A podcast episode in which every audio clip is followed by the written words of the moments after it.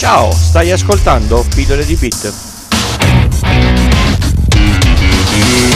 Io sono Francesco, questo è Pillole di Bit e state ascoltando la serie speciale di Natale 2019. 24 persone che hanno fatto la storia dell'informatica, senza le quali il mondo oggi sarebbe profondamente diverso.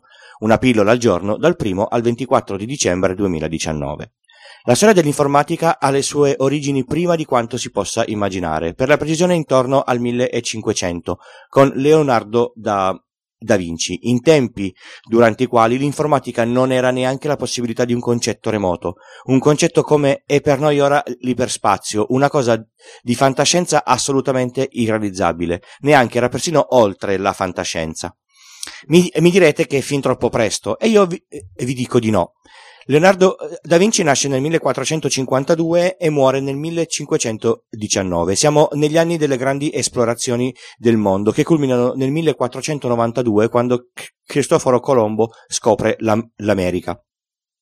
Nella sua vita Leonardo da Vinci ha fatto una miriade di progetti, opere artis- artistiche, studi e molta altra roba. Tra la molta altra roba c'è un disegno di una macchina a ruote dentate che è stata poi identificata come una possibile macchina per fare calcoli, ben prima della Pascalina di Pascal, di cui parleremo nei prossimi giorni.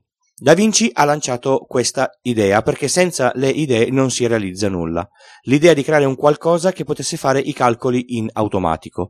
Nei secoli precedenti, circa 3000 anni prima di Cristo, si sa che il popolo dei babilonesi aveva inventato una specie di abaco per aiutarsi a fare i calcoli, ma avere l'idea di un macchinario meccanico va molto più avanti e come ved- ved- vedremo più in là sarà la base inconsapevole di tutta l'informatica che è oggi.